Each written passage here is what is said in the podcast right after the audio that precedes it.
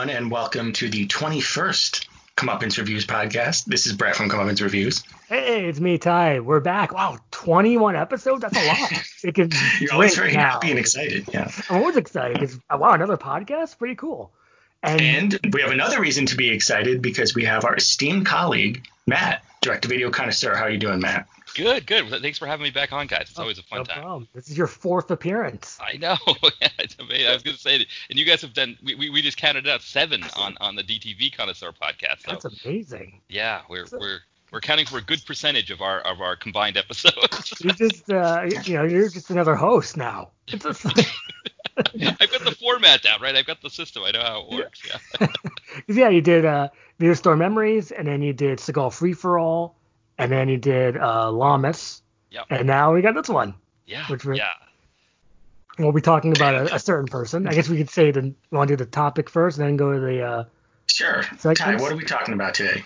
Ronald Lee Marchini. um, I think this is a pretty unique and interesting um, topic for an episode, if I do say so myself, because I think Ron Marchini deserves a little more attention. Yeah, and, very um, underrated. Yeah, yeah, and um, we have a ranking that Matt has helpfully provided, and we're going to use that as sort of the backbone to talk about his movies because he's only had what is it, seven movies, right? Seven movies, yeah. It's not much, but they're all winners. Yeah. well, all winners. Okay, well, we'll we'll go into that in more detail yeah, later. Detail uh, shortly. yes. Uh, but before we get to that, we're going to do our classic segments. Yeah. Um, and the first segment we are going to do is the cliche of the day. Oh, nice. It's, and, it's a cliche yeah. today. I know. I'm going to be excited. we don't even need a button to have that because you just say it every time. Uh, okay. Um, but what is it today? Um, he's the best. Oh, yeah. So in, in, these movies, whenever they have to get a hero and they're maybe debating of whether who should fight the baddie, someone will make the case that whoever it may be is the best because – they might be ex police, ex military, ex Navy SEALs, ex Green Berets, and in some sense, in their past, had some sort of military or police training. And not only did they have it, they're the best. They're the best. So this the best person for the job. exactly. So this cliche for this week is he's the best. Nice. I, I always I was um, I just watched The Patriot recently, and and their take on the he's the best was remember they they ask him for help with the the virus and yes. he says no, and so the guy tells the other guy that he yeah. said no, and he's like, "Well, who's B?" And he's like, "There is no B." So it's like there's a lot of different ways that they do that. That that person is the best, but you're right. It's like it's always that if, if we don't get that person, we'll never it won't work. Well, it won't work. You know, McLaren is the best, right? Wesley McLaren. So, I remember his name. You just watched it recently, also. Well, yeah, I can't remember his name without yeah. looking it up. Well, I only watch virus movies now and virus TV show episodes. Right. So it's like because we might be living in one, but I'm not sure yet. So like, well, I don't know when people are going to be listening to this. You know, we could be someone could be listening to this in a future time when they have no idea what we're talking about. I, I guess we won't say what's happening, but it might be a pandemic. oh, okay. Um, but, um, and, and also, Matt, you bring up a good point because usually when someone wants the hero to go on the mission, they never agree right away. They always say no. Um, like, they nah. never say, yeah, okay, I'm on board. They say, no, I'm not doing it. And then they have to be convinced. And then that's another, cliche. that's almost a separate cliche in itself. But um, they never agree right away to whatever the higher ups want them to do. Yeah, if you want to do that, Sure, I'll be right there. never. That never happens. You're right over. I think they're trying to squeeze out a little extra conflict and drama. And so it, maybe they would think it, it's too easy to have them just agree off the bat. Well, we just watched that, right? Brad? Crash and Burns with uh, Wolf Larsen. He did that cliche. He's like, oh, I don't want to do this mission. oh yeah. Well, there's a lot of cliches in Crash and Burns, and that's just one of them. Yeah. and, and, the guy's usually in some kind of mount, or it could be a woman as well, because I know in uh, Man Killers it was a woman. Like usually the, the the hero is in some sort of mountain retreat location as well, right? Where it's like they they're fishing or yes, you know, by yeah, a lake. Yeah, maybe the place is booby trapped too when the when the, the agents come yeah. to ask for them, right? It's like that. Yeah, it's like, oh no, there's some spikes. Oh, right. well, yeah, because that happened in Shooter. You know, shoot, you know, Marky Mark is in the mountains and they have to go get him because he's retired from life and. Um, you love Bob Lee Swagger. Yeah, Bob Lee Swagger, which is just you can't write this stuff. Well, I well I guess someone can. If your name was Brett Lee Swagger, It was pretty cool. I mean, yes, it would. Matt Lee Swagger, pretty good. Yes, I like that. That's, that's one of the. It seems. You know what it sounds like? It sounds like one of those those um internet things where like you you input certain things and it gives you like your your porn industry name or something like that. It's like you know. Like, just put your name with Lee Swagger, and that's your Yeah, porn. Ty Lee Swagger. It's like, oh, okay. I mean, that's my name now. I'm just If you had that, you probably would be living in the mountains with a bunch of guns, which Yeah, have you my know, beard, sound that you know. bad. Right. Just a beard. You know, maybe fake, maybe not, but just like, So you would have a fake beard? What the Yeah. heck would be the point of that? well, that's part of the disguise of hiding it. you know. Oh, okay. So even though Yeah. no one's around, you have a fake beard. Okay. Yeah, It, it's Um, grizzled mountain, right? It gives you more of a Yeah. grizzled mountain. yeah. And you don't feel like you know, you just buy a fake beard. You don't have to grow. It takes too long. So it's like, I did- oh boy, this is getting off to a great start already. yeah, it's another another insane uh, thing to say. Because uh, you especially, you could grow a beard probably within a couple days. So Me? the, the, Oh. the idea that Yeah. you would need a fake beard is very funny. Yeah, it would- yeah. And if you're living alone on a mountain, Yeah. like who are you trying to fool? Yeah, I don't know. Maybe myself. yeah, that's true. It is very deep. Um, Yeah. So unless someone Well, has more to say about it, Seagal is well, the Seagal, he's the best one. He does in almost every movie, and especially on Deadly Ground. If you remember R. Lee Ermey, he's like he's the best. He, he has all these examples why he's the best. Right. That's really funny. I think it's even online. Just find it. You just look up Seagal the best on Deadly Ground because there's like three. There's three scenes or two or three scenes. Like it's Forrest usually I can Tapp, you- the best. you you pointed this out earlier. Like if Seagal writes the screenplay, he, then someone calls him the best. Okay. He always makes himself the best. I was Yeah. gonna say, I don't think he can be called the best enough in his movie, right? Like it's just like you know how like PM did like an action scene every 15 minutes or something like that. For Seagal, it's like he needs to be called the best or master or, sen- or something like that every Master 15 minutes in his yeah. movie. Yeah, exactly. That's true. I, I I do think this might be rooted to uh, self-esteem or other deeper psychological problems or issues. I could see that. Um, you We heard know, recently the that twist is. Uh, cue cards. Oh, sorry. sorry. Oh, No, it's- no, that's okay.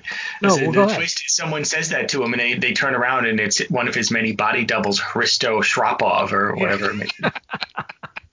Yeah, you see him. He's like the main star of Kill Switch.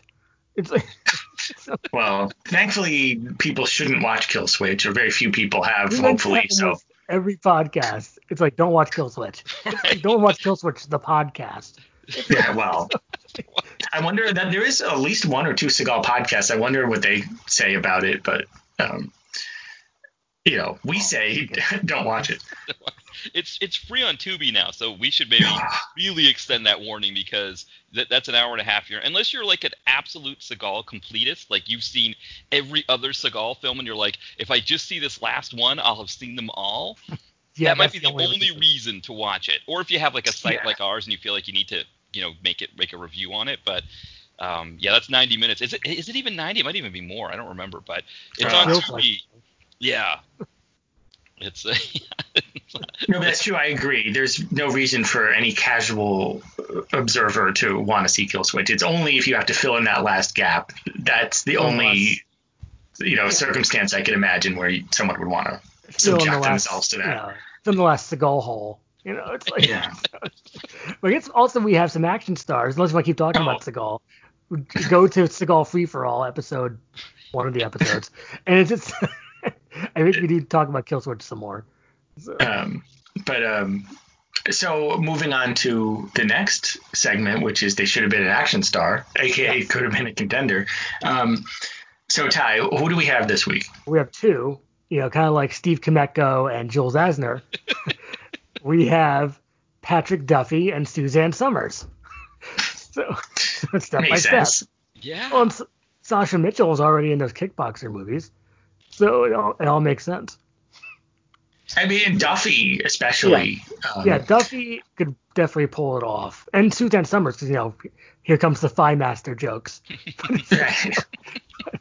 That's true. She was in very good shape, and I'm sure Yeah. she could do martial arts. So, Oh, sure. were you? So, were you thinking Duffy and her would be together in some sort of buddy cop situation, or are you Yeah, saying sure. separately they would be good Either as action stars? work because you know maybe the you know the mom and dad step by step has taken it too far, and they maybe they're out for revenge. So and then uh, Patrick Okay, Duffy grows a real beard, and then Suzanne Somers, Yes. yeah, she's doing you know uh, I could see maybe having a bandana, doing some of that uh, military makeup, I guess. so, Uh, and okay. then uh, and then they fight you know the classic drug dealers or I don't know ninjas or something something surprising. So it's Well, that would be surprising, and a step too far. You said, right? yeah, maybe that could be the title. Step too far. That's amazing. You know, so there you go. There, there's a movie right there, and they can still do it. I'm sure they're both Yeah. in good shape. Yeah, Patrick Duffy, Suzanne Somers, a step too far. So, And you can also have Sasha Mitchell. You know, and Sasha Mitchell, maybe he does some kickboxing briefly.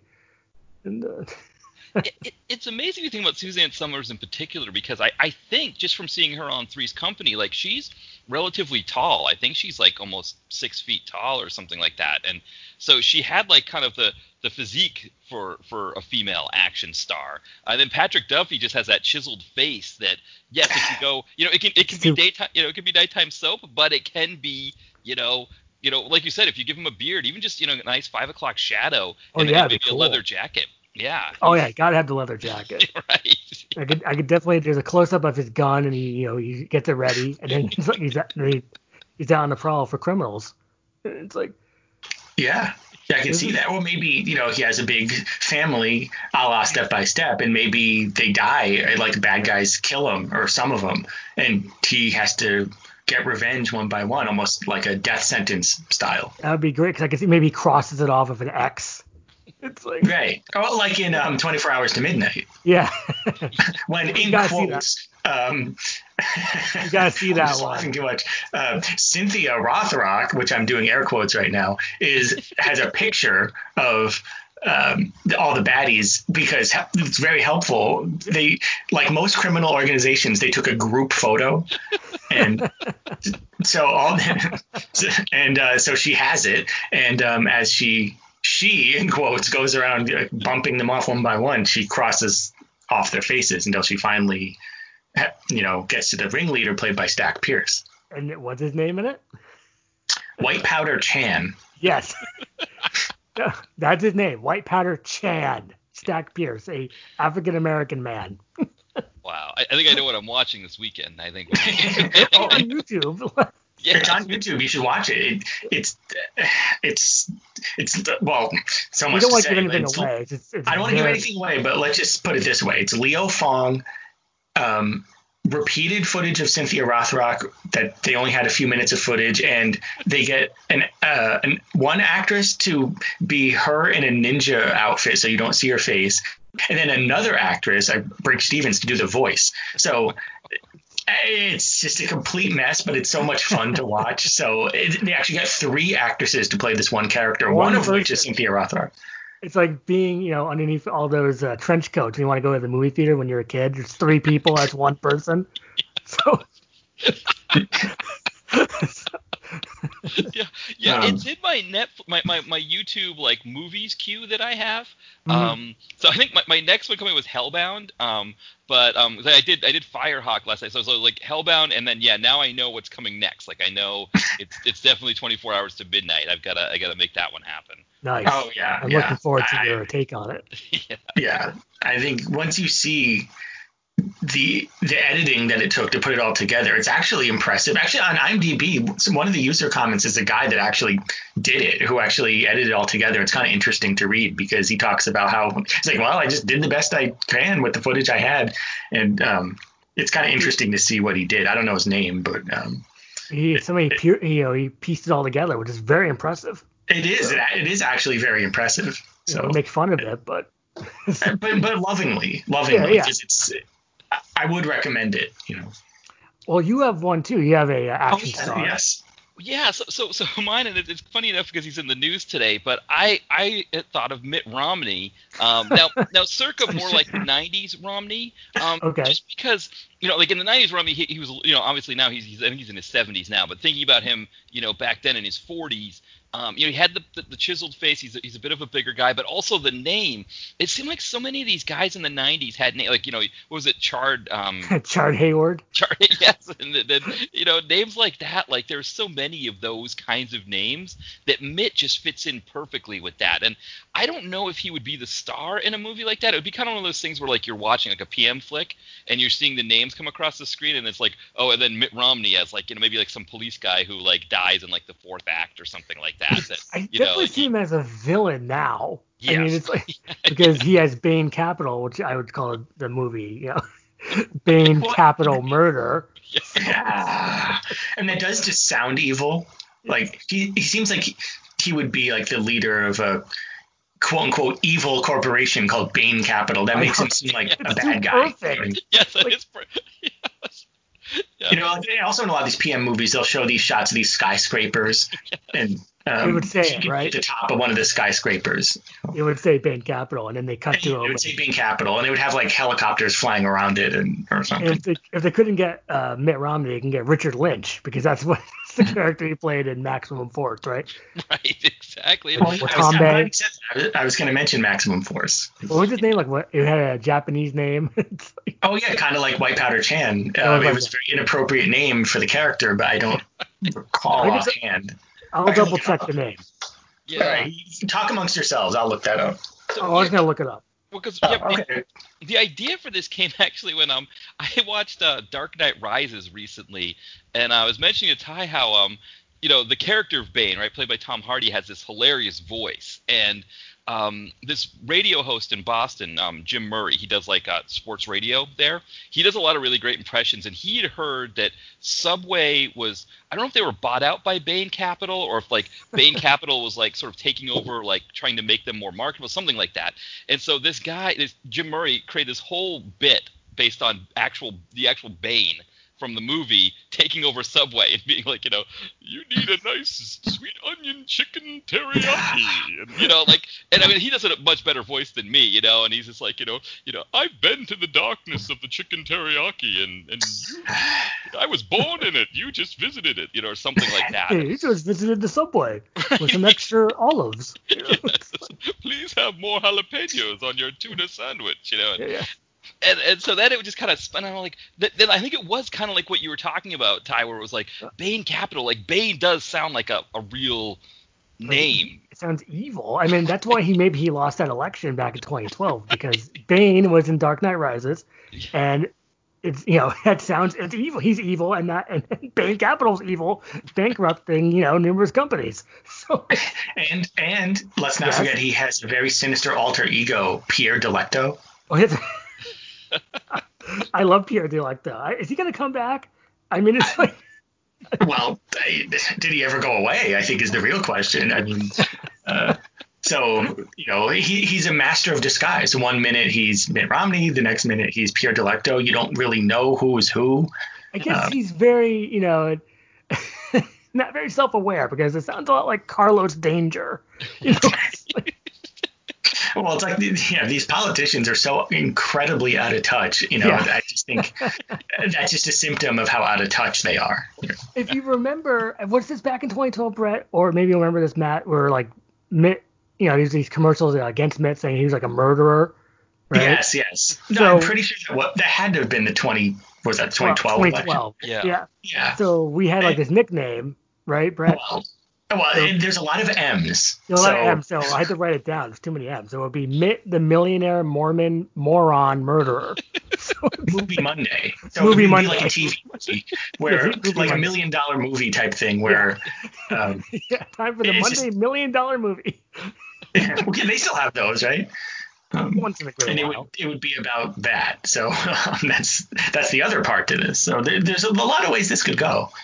I mean, Yeah, so I mean, you I- think of him as a hero. I, I mean, we took over your bit there for. No, no. I mean, I'm seeing a lot more of him as a baddie. Like, I, you know, at, at, you know, like you talked about the disguises thing. Now you're starting to see like a lot of like maybe him like showing up at like some kind of rally with like leather gloves on and then like fake hair, big glasses, and a fake mustache and a hat like a baseball cap. Um, and then like you know he throws it in the trash after he like tries to commit an Yeah, assassination. yeah. You know, like I always love like- that scene. And then maybe Well, he there's goes to like another a, cliche type thing, but yeah, and he can have like a small gun with a silencer, and he just shoots someone in the crowd and keeps quickly moving. You know, yeah, yes.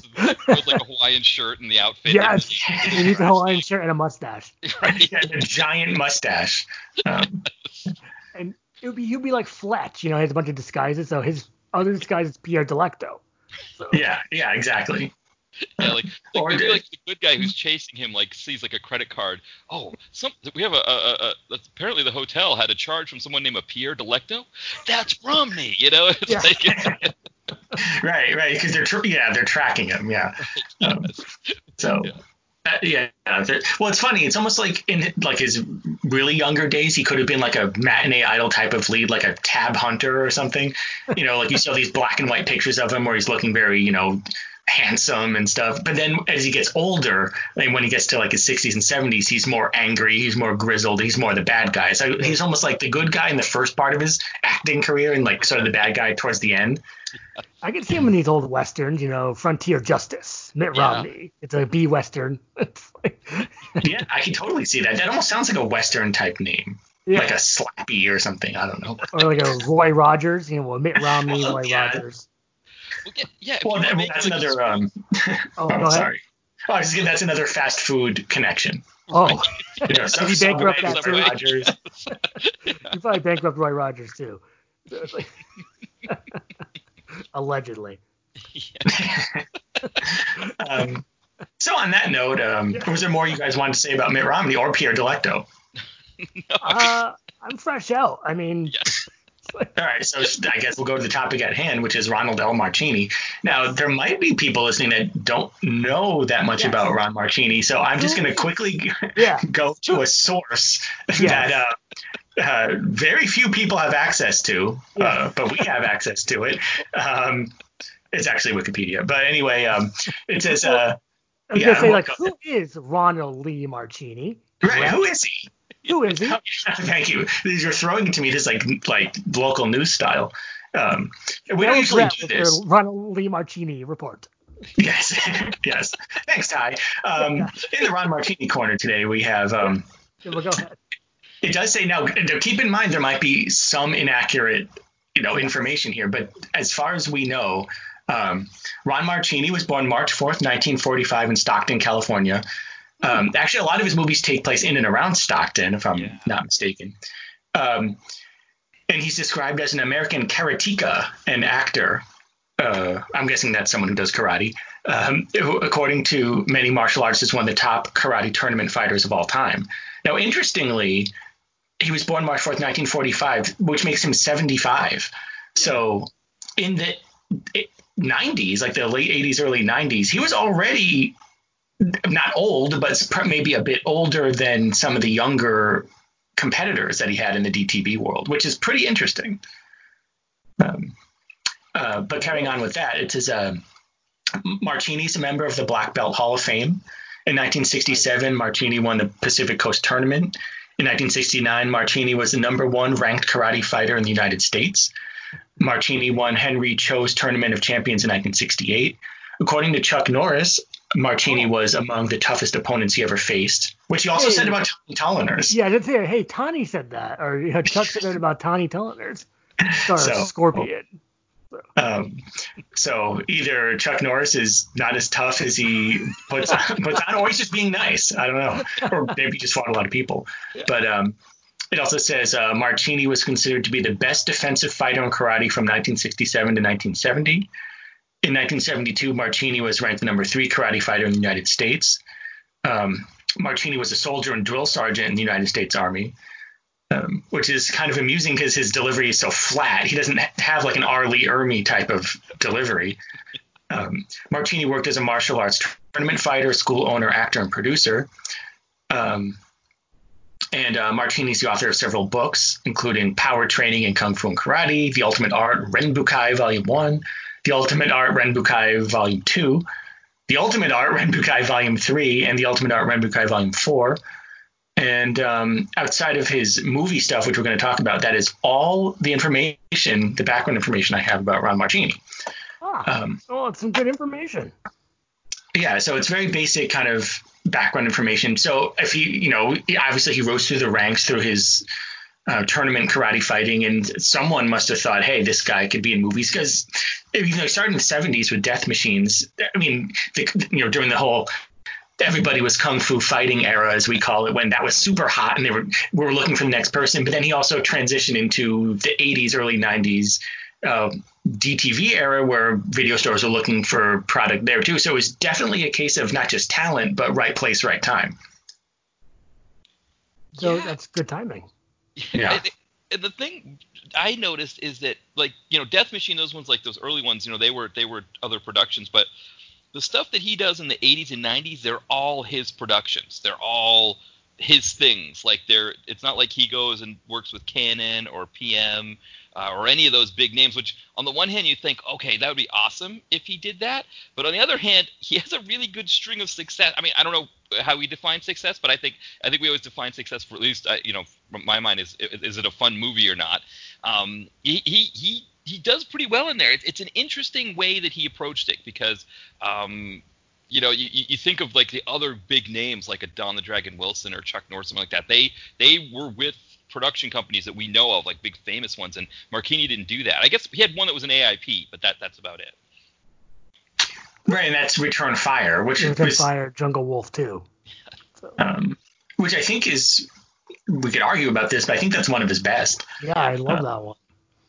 Um, and um, it also features some great music. And he says, Give me back my boy, which is way before Mel Gibson said a similar line in Ransom. Give me back my, my son. son.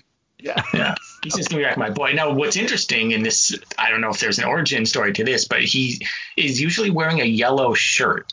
Yes, his uh, action shirt. his action shirt, I think, as we call it. It's like it's this yellow. It's a tight yellow shirt with cut off sleeves, which makes an appearance in multiple Martini movies. Yeah, because like I think like from what I read, and I don't know if he, he plays essentially the same character in four movies. Um, it's like like like like Forgotten Warrior, and then the the two Jungle Wolves, and then the third one, the third Jungle Wolf is it's like what what is, I can't remember what the third Jungle Wolf was called. It's like um. It was Forgotten Warrior. Forgotten. Yeah, it was um. Was it Karate Commando? Or Oh, oh Karate Raiders? Karate Raiders, that's it. Yes, yeah. Karate Raiders. Uh, yeah. So Karate Raider, he's like he's still technically they're, they're all Steve Parrish, right? Like it's so I don't know if oh, he yeah.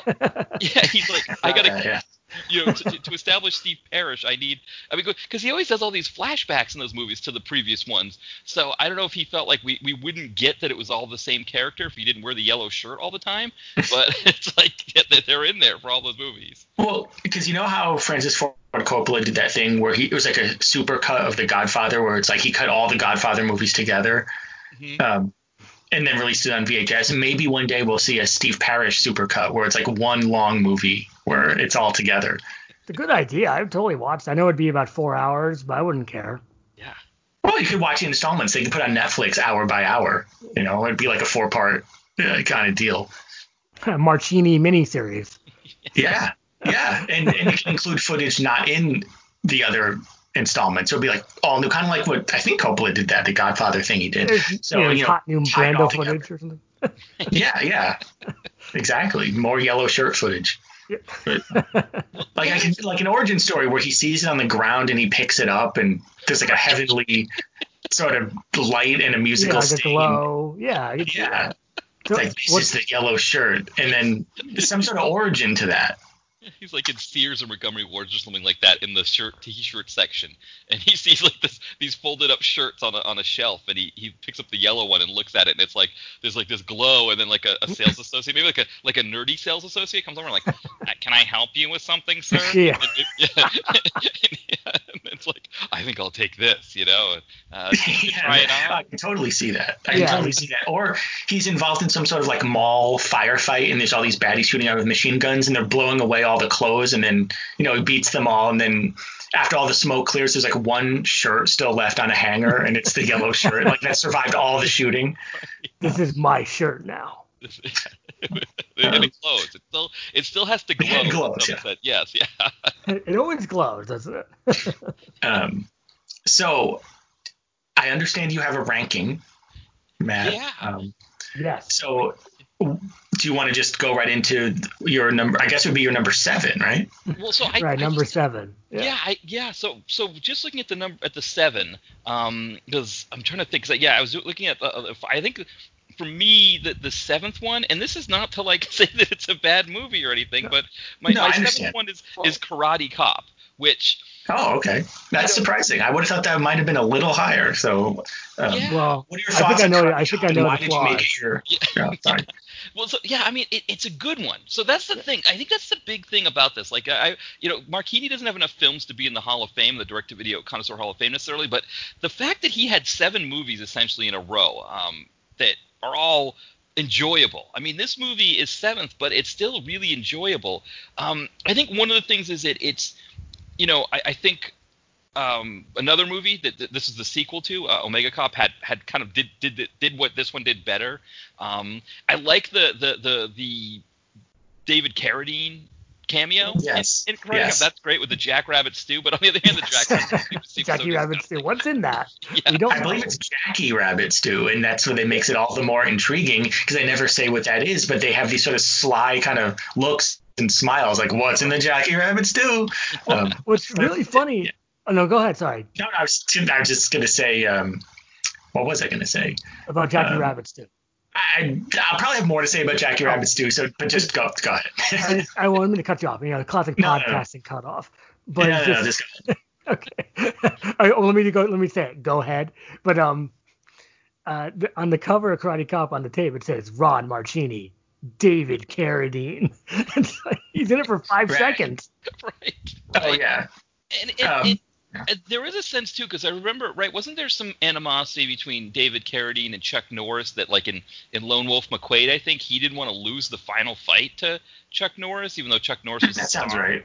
Yeah, and so you wonder too if maybe there's something going on with them, you know, because I mean, Mar- Marquini, I know, you know, obviously we, we talked about that that Chuck Norris has Marquini's re- respect, you know, uh, he respects uh, he respects uh, him, so you wonder too. I mean, I don't know. And, and the other thing too, I was telling Ty that that David Carradine scene would have been a lot better by Gary Busey. Like uh, Gary Busey, Yeah, that's a good point. yeah, I think Gary Busey would been make done- Jackie Rabbit stew in real life. right. Well, I, well, I was going to say that, yeah, I see what you mean because it could have been used that injection of wackiness that Busey provides. But I also remember what I was going to say about Jackie Rabbit Stew, which is because it takes place in the future, right? Yeah, Yes. And food is scar- scarce. It's scarce. It's scarce. And um, uh, Jackie Rabbit Stew is one of the few things you could eat. It's one of the few delicacies. So if we survive to that time period, um, do, do you guys know what year I think we've already survived to that time period. I think we're, I think we're it's already there. 99, right? I think Oh, you're okay. right. Yes, yes. So we're, we're So already it's- past it. We we we. we Oh, okay, so in the far off future of '99, Jackie Jackie Rabbit Stew is one of your few options. And also, I should say, um, and p- people who read this, I know this, but we love movies that take place in the future, which is now the past. Um, I think that's so cool because you know in the video store area, it's like 1999. That is so far away, and here we are in 2020, TC2 TC 2000 set in 2020. Yeah. So, which is funny because you'd think it would be in 2000. mm, I guess not. Yeah, there was something about the, the the word 2000 or the number 2000 and things that made it more attractive, I guess. And so, I guess they, they, they felt like it, it rolled off the tw- tongue better than t- 2020, but it takes place. Yeah. You know, yeah. That's true, which is why See, on Conan 2020. O'Brien they they never changed that sketch in the year 2000. Like even way after the 2000, they just still called it that because it just has a good uh, ring to it. Um, But yeah, I, I think the biggest thing to, to, to remark on this is that just because it's number seven doesn't mean I didn't like it. Um, I I, I completely understand. yeah, I completely definitely understand. enjoyed that one. Yeah, Well, that's that's the problem with rankings. You you have to like imply that some are better than others or or vastly better and different, which isn't really the case here. This is yeah, not this not this time, right? yeah, yeah, exactly. Marquini, it doesn't count, or Marchini, yeah, it, that, that doesn't count. Like it's you know this is it's still a good movie. It's still worth watching for sure. yeah, that's true. I never actually thought that it could be pronounced Martini. I always just assumed it was Martini, but I guess I don't actually know. So we could yeah. Is it Martini? I don't, It's kind of like Marchini, Lorenzo too. Lamas. Could be Marchini too, yeah, because I, I I knew someone in high school whose last name was Markey, and and so they but but then, did- I I there's something. Yeah, it could be Martini too. I, I don't know. That's a good point. We yeah we, we, we don't know. We've never actually heard it said. I, yeah, we just That's call him, true. Ron, I've never heard call it him said. Ronald if we, if we Ronald L. Yeah. Yeah, Ronald L. Yeah, Ronald L. Um, Well, he, he's not like bad Ronald. He's good Ronald. You know? yes, exactly. Well, you don't want him hiding in your walls, or do you? No, well, I don't know. Maybe if there's any criminals, you know, it's like in your walls, yeah. Well, it's possible. yeah, you Um, just jump out well- double kick. No. Um, but but Karate Cop is where he's introduced with his immortal first line. Can I help you guys? Right. yeah. and he has to fight Snaker and all those great people. Yes. Yeah, I mean, there's a lot of great fun in that movie for sure. It's like you, you can't go wrong really with any of the Marquides. Um, it's yeah, it's one of those deals where it's like somebody had to be seventh, and so unfortunately it was it was this one. But there's a lot of fun in this movie for sure. So Yeah. what's funny is it's all a slot for number one. You know, that's Right. It's almost like they're all different letters uh, uh, along the yeah for the one right. Like this would be I don't know what, what's the seventh letter in the alphabet G. It would be Uh, this one G. Is that what it would be or or one one Yeah, I one believe it's F, I G. guess. Right, yeah, because because the yeah, I don't know that that might be the way to look at it. This is like one one G. I don't know. Um, I but assume yeah, we do A through G instead of one through seven right, right, because they're all ones and to some extent. But yeah, in our hearts. exactly. I yeah, this is just something that I've never seen before. I don't think with any actor where there's no duds in a in a seven film period like that. Like everybody usually has at least one or two duds in there, if not more. Um, I think the the closest thing I was thinking of was Lamas in the '90s, and that you can definitely point to some duds in there with Lamas that you know in, in that that '90s period. Um, it's just it's it's it's it's it's it's crazy. I, I think as we go through the rest of the list, it's it's it's it kind of it'll build up a little bit more. But it, it I was amazed when I was watching these at how good you know how how much I enjoyed them all. And in his delivery, like I think when he, I don't know if I, want, I know I don't want to put words in his mouth, but if he's trying to do comedy a little bit in karate. I guess it'd be a, like a, a caretaker because it's in the future and they're trying to get to this area which is I guess less contaminated, but there's all these sort of creatures called scavs, right? yeah, And, um, and freebies and all this. Free- Right. So um, and when he's trying to help these girls, I believe it is, um, he says, "I feel like Mother Goose." I actually think and- that's Omega Cop. Oh, okay, that's Omega Cop. Okay, we'll talk about that when we get there. But that is a memorable line from Omega Cop. Um, Um, now, I guess at number six. Um, so number six for me is um, oh, let's see here, uh, Karate Raider. So that was the one that came out, and it's like technically Jungle Wolf three, technically Forgotten Warrior four. Um, and the funny thing with Karate Raider is this is the kind of movie that uh, it, it feels a little bit more like indulgent, where he's like, you know, he, he he's doing more of like I'm the cool guy things. Like he gets into these fights and he's just kind of like, you know, telling people to come at him, and he's just kind of acting like he's it's no big Well, deal. Yeah, there's some punch fighting, right? He does some punch fighting. yeah, yeah, and and it's the kind of thing that I think if any other person did, like we were talking um, recently about when I tried to watch Black Rose with Alexander Nevsky, and it just seemed like such a vanity project where it's like you know they're making him out, he's making himself like the coolest guy in the room, and you look at that and you go, okay, that's it's just obnoxious. But when when when, Ronald does it, it's like when, Ronald when he does it, it, on, first name basis. It's okay. Yeah, it, it it's fun when he does it. It was a fun movie. It it, it you know it, it had so many fun things going on with it. And so yes, when he's doing like the voiceover thing, like he's being Mr. Detective, and um, it normally again like that's the kind of thing where you're just like, oh man, is this like you know it's like it feels like a Star Trek Next Generation holodeck episode where Picard's trying to do like a, a detective thing or something like that, where you're just like, okay, come on, let's just get on to the next episode and like you know this this blur. But but with him, it it's fun. Like it, even if he's trying to make himself out to be like this this cooler guy, um, you know, and, and yes, he's got the hat on and he still has the delivery. Um, I do kind of feel like this movie in the '90s, it feels like his wooden delivery was a little bit better. Like he had he had done enough movies. yeah, hell, he's gotten better over time. right, exactly. I, I think that's one of the But it's problems. funny because that didn't happen to. Oh, sorry. To, to No, Don the. Dragon Wilson, his wooden delivery did not change. yeah, But that's part of the appeal. right. Oh, no, I'm not saying that as a criticism. I'm just doing No, it as a point of comparison. oh, absolutely, yeah. yeah it, it, it it's it, it like uh, you know for for for for one of his movies, like it's still a fun ride. Like you watch this and you just go, and there's flashbacks to the other three, um, whether they're the Forgotten Warriors movies or Jungle Wolf movies. You know, there's still flashbacks to those in there, so you still get that connection, and you you you know you you know even though his name isn't Steve Parrish, I think he's working under an alias in in, in this one. it Makes it sense. Like yeah Jake it, Turner. Right, exactly. Yeah, yeah, yeah. That's what Jake Turner. Yeah, it's it's still fun though. I think that's the thing. Is that like, you know, it, it's not maybe you know I like some of the other ones better. I still you know I had a, a great time for 90 minutes with this movie. I, I can actually was this was it a little bit longer? I was trying to think. He, I thought he had one that was like a little bit longer than 90. Well, what's funny about it too, here's a callback to you know the cliche of the day because they you know Joe Estevez says he's the best. Right. That's, that's Oh, right. so Joe there you go. That's, that's another reason why I had this one. I, I was like, oh, I love this one. Joe Estevez, you're right. Is the very beginning of it shows up. Um, and uh, he, and he meets him. Right? Remember, he's he's fishing, isn't he? When when Joe Estevez goes to get him, Probably. so he's like Yeah. he doesn't want to That's do funny. the mission, right? Um, and, and Burt Young, is this one Burt Young? Yeah, uh, no, Burt- Burt Ward. Yes. Burt yeah. Ward. Okay, sorry. Yeah. Um, so that's interesting casting. You know. Because we'll be getting to Adam West eventually, but I guess it seems like uh, old Ron likes the old Batman TV show because he has Burt Ward, he has Adam West. Yeah. That's true.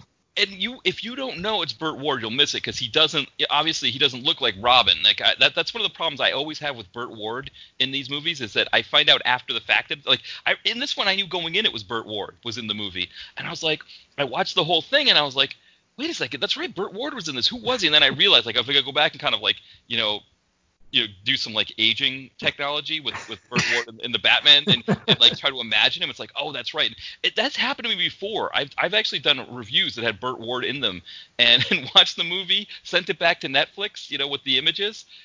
Started writing up the review and looked it up on IMDb and realized like Burt Ward was in this and I missed him, you know. And it's like I know he does have that face that is just kind of almost nondescript. You know, he can fit into many different, you know, roles, and you wouldn't think, hey, it's Burt Ward. You know, he's kind of a chameleon in that sense. And if I'm not mistaken, he is that a sit down role for old Burt? yes, it is. He's just behind Yeah. the behind a desk the whole time. Yeah. yes. All right, but yeah, that's that's a good choice for, Number Um, six, right? Or, or AKA letter F. Yeah. Right. Yes. Exactly. Yeah. Well, I know we were talking about Karate Cop just a second ago, but I wanted to mention that it was, you know, originally called the Mega Cop 2, but they changed it to Karate Cop. yeah. Oh, So that's good information. Yeah, I know you mentioned that before we started. I, wa- yeah, I'm I didn't you. want to forget to mention that. Yeah. Oh, and actually, while we're talking about forgotten information, sorry, I didn't mean to cut you off, but ahead, he no, no. has another piece of uh, interest. Is an interesting fun fact about. Well, yeah, he was shooting Omega Cop 2, aka Karate Cop. I guess he was a not really a victim, but it was a drive-by shooting while he was filming. That's what it says in Black Belt magazine on Wikipedia. So you don't. Wow. So This is why you don't shoot while shooting. So sorry, Brad, I cut you off again. No, I said you're messing with the wrong guy. You know. Wow. Don't rest with Ron ever. Well, yeah, 'cause Um, you, all right. you're talking about the So- shirt, right? The yellow shirt, which he uses to show, I guess, like continuity between the four movies. Where he and and that's the same thing with the Karate Cop and Omega Cop is that he's got the hat, right? He Yeah, the- special the police. Right. Special police. Yes. And people are like, oh, you're a cop, you know. And it's a, but it's that, that's how we know it's the same character for those two movies, right? Is that the hat's the same, uh, just like the shirt's the same in the other ones. But, but I do think, you know, how many other people can you point to that you're right didn't work with any of the companies like like Cannon or any of them, and also had continuity throughout their movies. Like I think that's pretty ambitious. You know, you're working, you're doing all this stuff yourself, and you have continuity between your movies. Like that's, I don't know if you could point to anyone else who did that. Nope, can't think of one example. No, I mean, it, you you know, it's it's that idea of like, okay, I've got this character, because right, because if you think about the Blood Fists with um Don the Dragon Wilson, even though there's eight of them, I think only the first two are the same character, right? And then everyone else. is believe that's right. Yes. Yes, and then he just you know, ra- you know, Billy Jones, Blood Fist Six. Well, because the other ones, not only were they not the same character, they weren't even Blood Fist movies. I think they, they had different plots, different titles, different everything. And I think just Roger Corman said, yeah, it's Blood Fist 7, okay. And then he just like slapped that on, you know?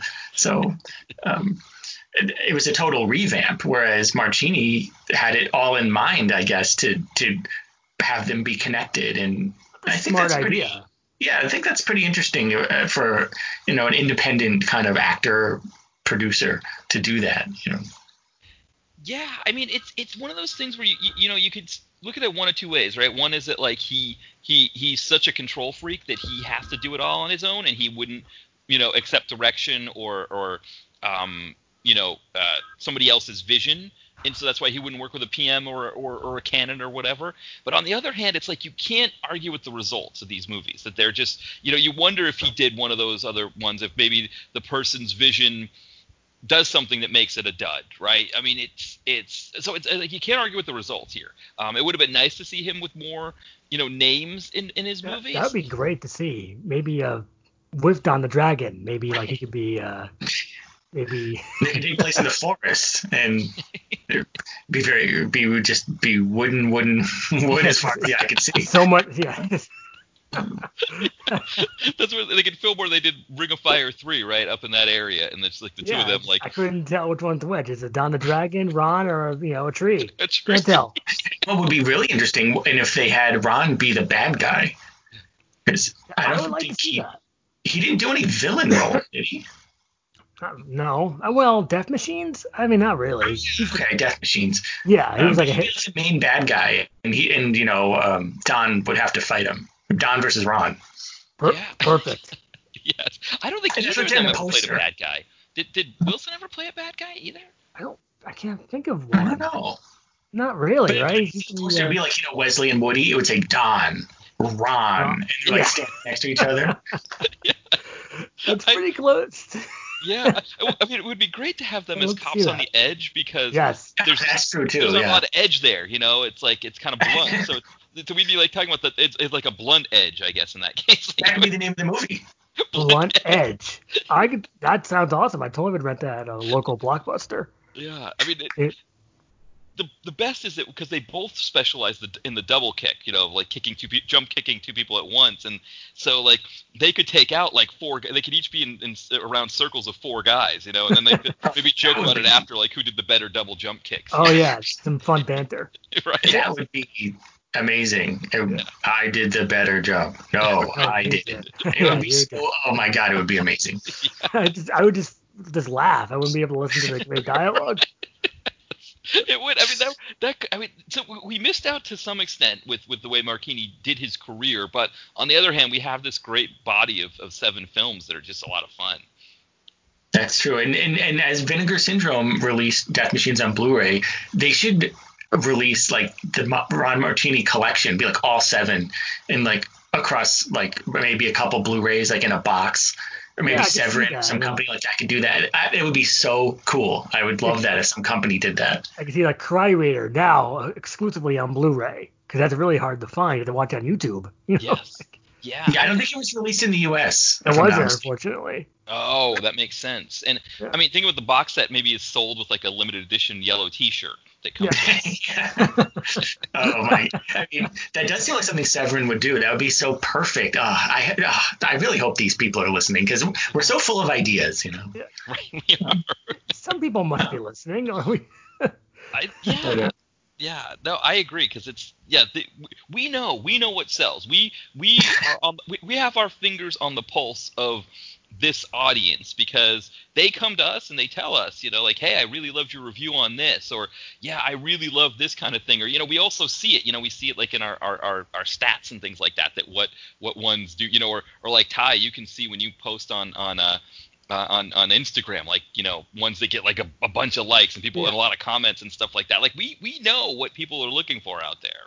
I know, and they, they should hire us to uh, to do this and analytics or whatever they call it because it would. I think you're right. Like it's kind of like by fans for fans. You know what I mean? Like I think we're definitely in touch and definitely a part of the fan community. So. I, I definitely think that we're part and parcel of that. So, I mean, not to you know pat ourselves on the back. I'm just saying that we're we're, we're fans, so we know what other fans are liking, not or not liking. I, I just have to say, well, not only fans. You know, that's for something. Oh, right, right. Yes, yeah, we know. Yeah, that's not what we we do not know. So I'm doing OnlyFans. I see. Since I'm not on Instagram, you know, I, I miss these subtle references, so I'm Well, I glad. think I mentioned cleared that up. OnlyFans to you, Brad. Just you know, adult content. No, I because you explained it to me, but yeah, it's like what? It's only oh okay. Yeah, is, it, is it a YouTube thing or something like like, like YouTube? You like you, you? I think it's like a website. I never actually looked because you know yeah. I don't need to do that. So it's like, but you see yeah. these you know people's posts on Instagram saying, "Check out my OnlyFans. You got a new tip."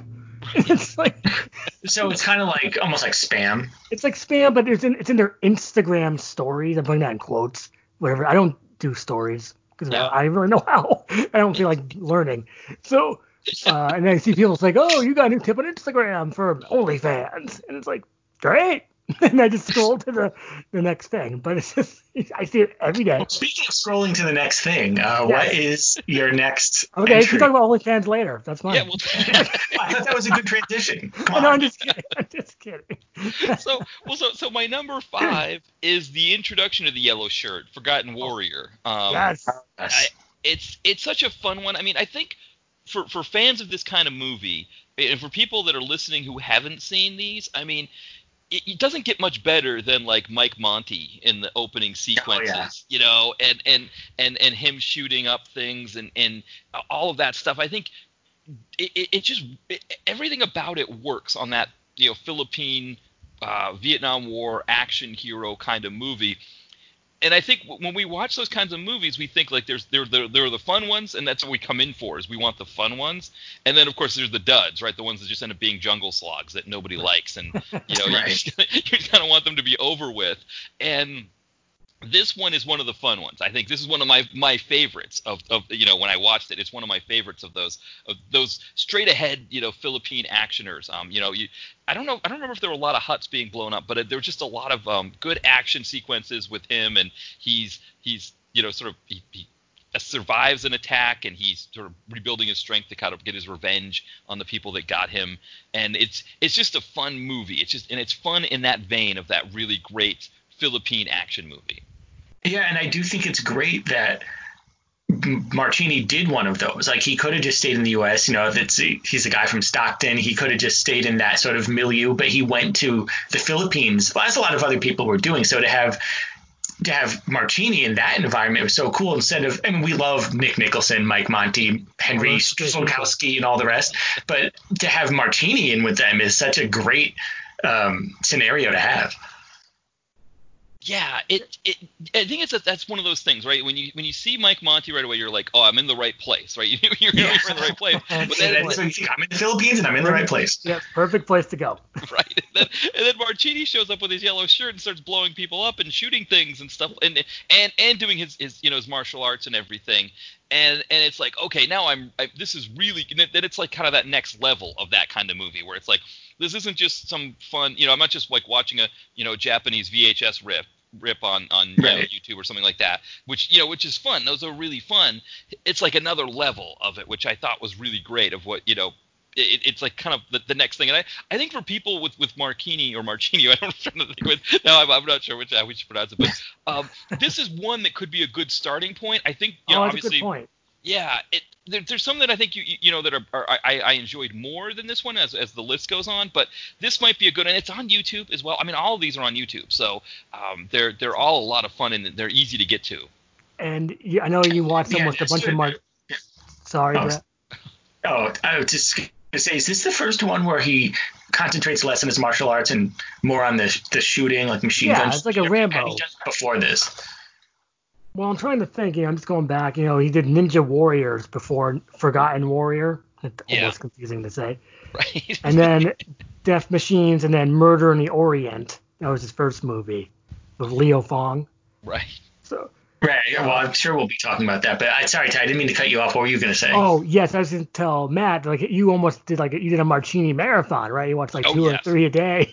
yes, yeah, because I had never seen any of his films before yeah. when you, before you mentioned this, and and I think you know obviously the first thought sometimes is like, oh well maybe we should do a different topic, something that you know more about. But then I was like, no, this is a really great way to for me to get introduced to this, and it was just like when I saw the first one of his, which we'll talk about in a little bit too, the first one that I decided to watch, it was just kind of like, wow, this was a lot of fun. Let me check out the next one. And then just it just kind of built from there. And so yeah i think i was i think there was a period where i was only like two or three. I think i i got through the whole thing i think in in, in a matter of a, couple days. I, oh you know it, it was spread over a couple over a week maybe but it was like one day i did a bunch and another day i did a bunch. So at the end of that, did it rub off on your personality at all? Yeah, I was a little bit more wooden in my interactions. Yeah. Right. I was gonna say, like, you And you have a talking le- to- you have, you have a yellow Hi, shirt honey. now. Oh, yeah. Yeah. You're wearing all of a sudden you're wearing a yellow shirt and you're saying, "Hi, honey, I'm Yeah. home." Yeah, And- yeah. yes, yes, and I, I did at some point find myself in a bamboo cage being thrown over a, a waterfall. I was screaming, and that, that that happened as well. It's crazy Well, things are I mean, happening. that's understandable. It could happen to anyone. You know, it's like stubbing your toe. Yes, there were gang roving gangs of guys with scars, you know, Right. running around the It's good streets old- that I had yeah, to fight. Find Snaker on Yeah, Monday. Snaker, You yeah, know, it's like, yeah, it was all kinds of crazy after that. That yeah, it definitely changed everything at that point. and you changed your name to Matthew L. Margini. I did, yes. I Yeah. did. Um, and what did you think of Snaker's voice?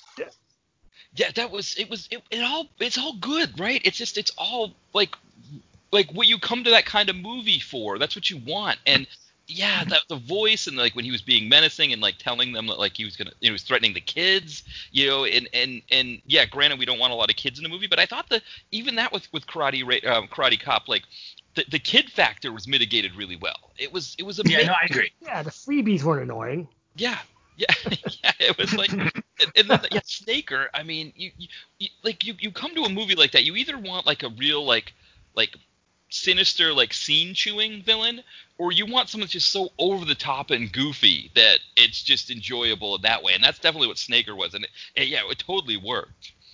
Now, do you think that could be influenced by uh, Martini or Martini's possible love of the old Batman show? Because, you know, in the old Batman show, there was usually like a quote unquote campy type of villain.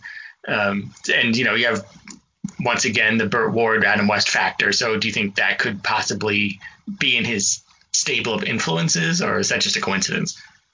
Yeah, especially for those two, right? For the, the Omega Cop and Karate Cop, you, you have more of that kind of villain. I, I wouldn't be surprised if, if that's if, if, if there was a little Yeah, bit of an influence, influence. there. Yeah. All right. So what's your letter? Let's see. What letter are we up to? Wait, did G? F? Yeah, d- yeah. It's like you know when the, you get pulled over for drunk driving, the cops make you say the alphabet backwards. Right, That's yeah. impossible. Z Y X. I can't do it. Well, the, the, what the cops get you, the, the trick for the cops is, is the cops get you because people say, "Oh, I couldn't even do that sober," and that's how the cops get people. When they, that's that's, Yeah, that's that's the true. trick. Is that you know say the alphabet backwards? Oh, I can't even do that sober. Oh, so that means you're not sober now. I That's- got you. Okay, Oh, get in the car. sure. Right. And to the drunk That's, that's very clever of them. Yeah. exactly. So that's always the key with that. But yeah, um, Ninja Warriors is my my D. Um, I think in terms of ninja films, I, I think you have to have a certain level of camp, and this one definitely has it. Um, you, you've got things like Marquini spitting like shards of whatever things at people, like he's got like blades in his mouth, he's spitting them. You know, um, this, this one also had my was cool. Yeah. From what I remember.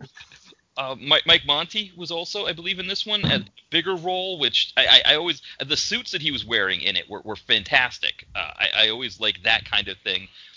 Ninjas always work. I, don't say ninjas always work. They don't always work. Uh, sometimes people don't do them right. But I think when you've got just a whole bunch of guys running around in, in their pajamas and there's like smoke and, and, and arrows and blades and stuff coming out of nowhere, and then you've got the ultimate ninja in, in someone like Marquini who can take everybody out. It, it, the whole paradigm worked. It was it was good. And this is the only one that doesn't fit all of the rest of the martinis, right? The, the other ones either fit into one or two baskets, right? They're either the Omega Cop basket or the Jungle Wolf Forgotten Well, Warrior. because his name is Steve in this one. Right? yes, exactly. So He just loves be, be named. He loves playing people named Steve. You know. yes, the funny thing is it says here in um in, in um, Letterboxd, it's it, the, the the first sentence when they're doing the, the synopsis is uh Steve is a ninja. Period. That's enough for me. Great. but I just love that. Um, yeah, it, it the, the cover, you know, it has. I guess it has to have his face, so he, it doesn't show him in, in his full ninja gear in the cover. I, I guess he didn't really always wear it that much in the movie. It was just more like that he was a ninja. Uh, but yeah, I, I I I always like a good ninja movie, and this one's definitely in the good ninja movie category. 'Cause we have Well, a and- bad ninja movie, right, Brett? Um, Lethal Ninja. Yes. Oh yeah, Ross Kettle. That was a definite disappointment. Yeah. Uh, you know, we can talk about that another day. But yeah, Kettle wasn't. Yeah. Uh, the kettle wasn't boiling that day. Let me just put it that way. but um, and, and you're and once you watch 24 Hours to Midnight, you're going to see a certain ninja, uh, I guess. Uh, You won't give it away, but Okay. I there's a ninja. Right. The, play, play, not played by Ro- yes by Ro- Yeah, played No. by Rothrock. Yes. played in, in quotes. I mean, But, she um, but mention that in our yeah. YouTube channel. You know. Oh yeah, Rothrock's YouTube channel. Oh, did she talk she has about always great- 24 hours to midnight. She, I wish she would mention it. You know, she talks about, you know, Bolo Yeung and yes. the new classic. That's the best. Yeah, anybody who's not following Rothrock on YouTube, you should, because she, what was it, the um the Tiger Claws movies, right? She talked about the three Tiger Claws movies, and um and how Bolo, like, was it the first or the second one where he was? I guess it was the Second second, one. Yeah, he Yeah. was not happy. I guess um Jalal Merhi wasn't paying him or something like that, and he, he walked off the set angry. And so what was it? It was Rothrock's mom, right? Who, Yeah, she was. Who it's like Bozo just walked off the set. yeah, just, they started calling him Bozo Young, which is, you know, now what we say. It's kind of like how a friend of ours way back called him Van Damme, so it's kind of hard not to say Van Damme Yeah. instead of Van Damme, right. because he didn't like Van Damme. I mean, we do, but you know. but he did, wasn't a fan. You know. Van Damme So these wacky Bozo. nicknames, but Yeah. okay. So, uh, so Ninja Warriors was your D. Yep. And so my Uh, my one C um, Mhm. would be, oops, uh, Jungle Wolf. The Jungle the- Wolf one. Okay. Yeah, the first Jungle Wolf. So I guess Jungle Wolf one, Forgotten Warriors two.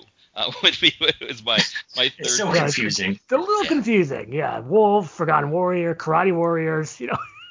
Jungle Raiders. I don't know. Yeah, yeah. Karate one- Wolf, Karate Wolf, right? Yes, Two, Karate Wolf Three, Karate Wolf three. Yeah.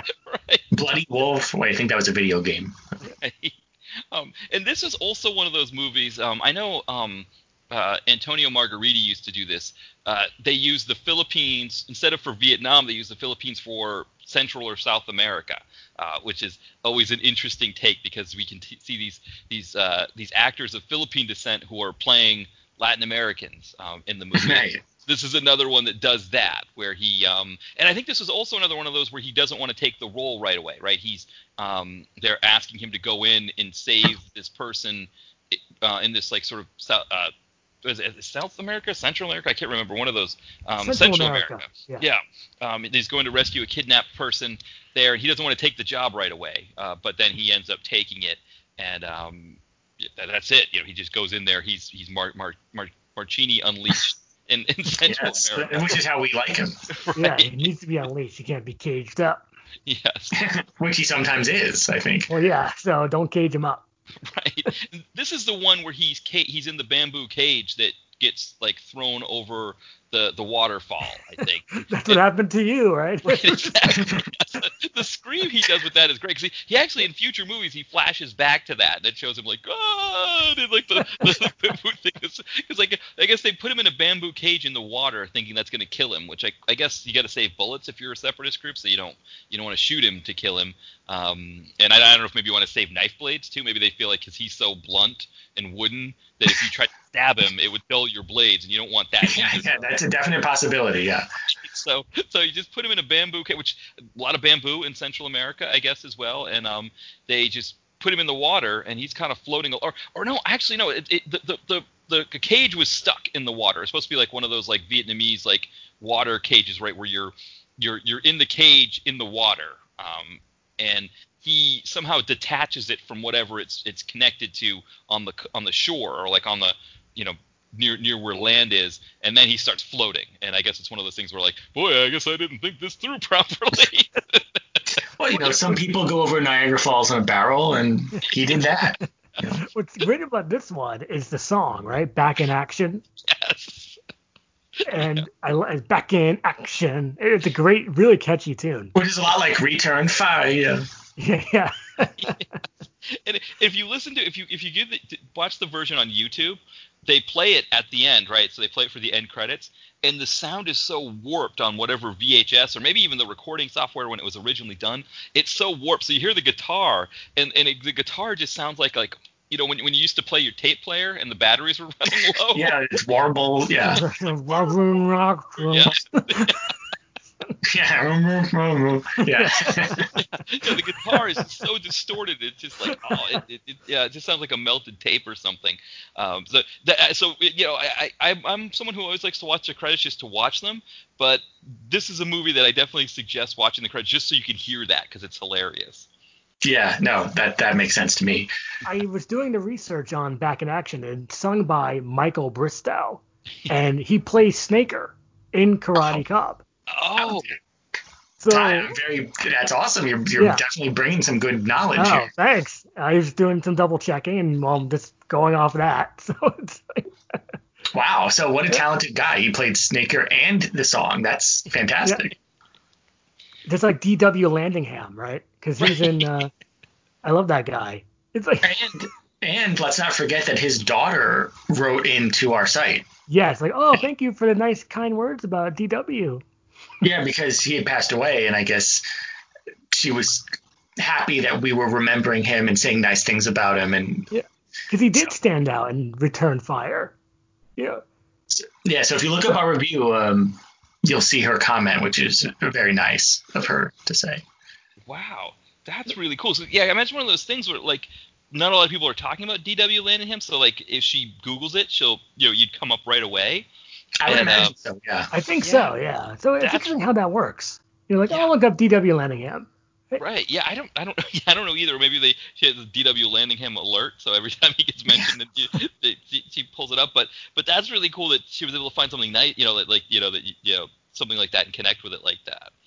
Yeah, because I mean, maybe she found other things that weren't so nice, you know, because people sometimes are unnecessarily mean to these B movies, and I think, like we were saying before, we I think we kind of understand what's going on with these B movies, and so we're appreciative of them in maybe a different way than some other people. So I think she found that and was was happy about it. Yeah, that's really cool. That's really I, that. Those are always great stories. I think that's, that's, that's I don't know about you guys, but I, I feel like that's the one thing. Like when I started doing the site, you know, like you, you didn't think that kind of thing would happen. You know, it's just more like I'm writing this for like Never my would've buddy. thought right, that. exactly. Yeah. It's like, and then you get a, a nice, you know, message like, hey, wow. And Yeah. that's happened to us, and I'm sure it's happened to you at, Yeah. several times, many times, Yeah, I would say, many You know, someone associated with the movie writes in and they they have nice things to say, you know. Yeah, yeah. The, the, probably the funniest one, just as an aside, we were talking about Cynthia Rothrock earlier. There was this really low budget movie she did called Hostage that also has um Ted Prior in it, and I had gotten like a rip of it somehow. Um, and one of the people in the movie like commented like, "I don't even have a copy of this. How did you get that?" Wow. that was the one. I think it was that one. It was one of those where they were like, "That's amazing. How did you get a copy? I'd love to get a copy of this." I was like, Wow. "Oh, So you had scooped someone who was even involved with the movie. right? Yeah, yeah. I, I got I, I got the download of it somehow. I don't remember, uh, but yeah, it was. Uh, and I, re- I mean, it was really low budget. I don't know how Cynthia Rothrock was. I think I even said like, you know, she must somebody must have duped her into doing this because it was like, you know, it it, it, it had the look of like a like a YouTube, you know, like, you know, private project kind of thing that you know some people do just to have fun or something. Because on her YouTube channel, didn't she say like, "Oh, I just like to work. You know, I just I'll take pretty much anything." Right? That might be what it is. That might explain it. That would that would that would explain it for sure. And and uh, yeah, Ted Prior. I have to go back and, and tag Ted Prior in that because I, I realized I never tagged him for that one. So And, You got, you got to tag she plays Theodore Prior. herself.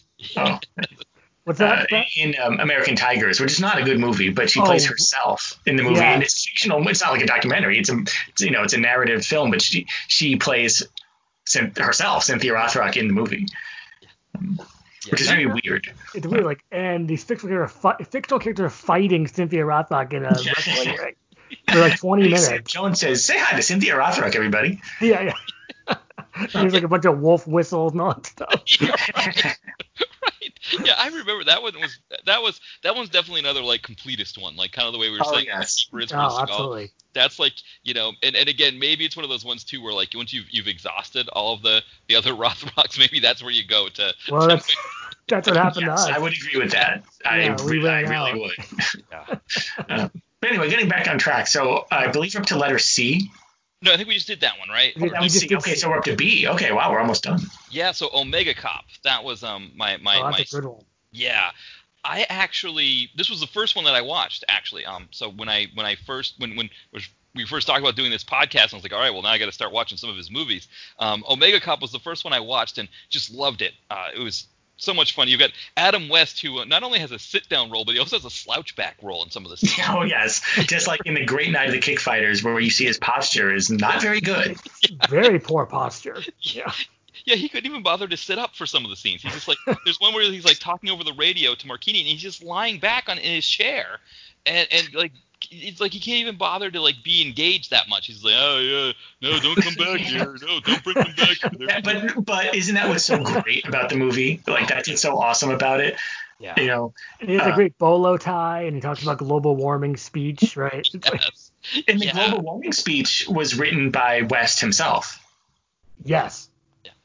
Um, so so he took the time out to write some wackadoo speech about global warming. Uh, in the be- I believe it's the, in the beginning, like the intro. It's in the beginning, yeah, and, yeah. and, that great Adam West voice that he has.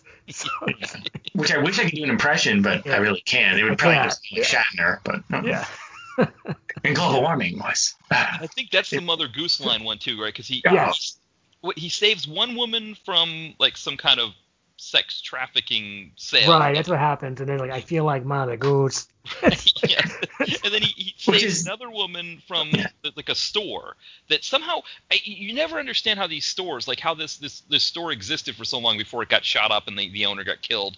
Like how did it exist for all these years before with nobody doing that? But now is the time that you know it happens. But yeah, so he, he takes the daughter and then there's a third woman that he rescued. They rescue as well, I think. Um, and I don't remember what her story was but the whole idea was they were supposed to like run up to the to the mountains, right? Get get away from everything, and and then um, yeah, who, who was well, the third woman? Did, did uh, I'm not oh, sure. Well, well, Brett, you were about to say something. Oh, well, Mother Goose. I was just that line is so inexplicable to me. Like, why would, why would, why would he think that? Why would he say it? Why would he feel like Mother Goose? Like Mother, why Mother Goose? Like, I just the, the fact that this tough guy would even think to say he feels like Mother Goose is just it's very bizarre to me that he would say that because it, it's like what Mother Goose tale is he referring to? Like, I don't mean to break this down to like atoms, but I'm just wonder. It's one of the mysteries of Omega Cop. Let me just put it that way.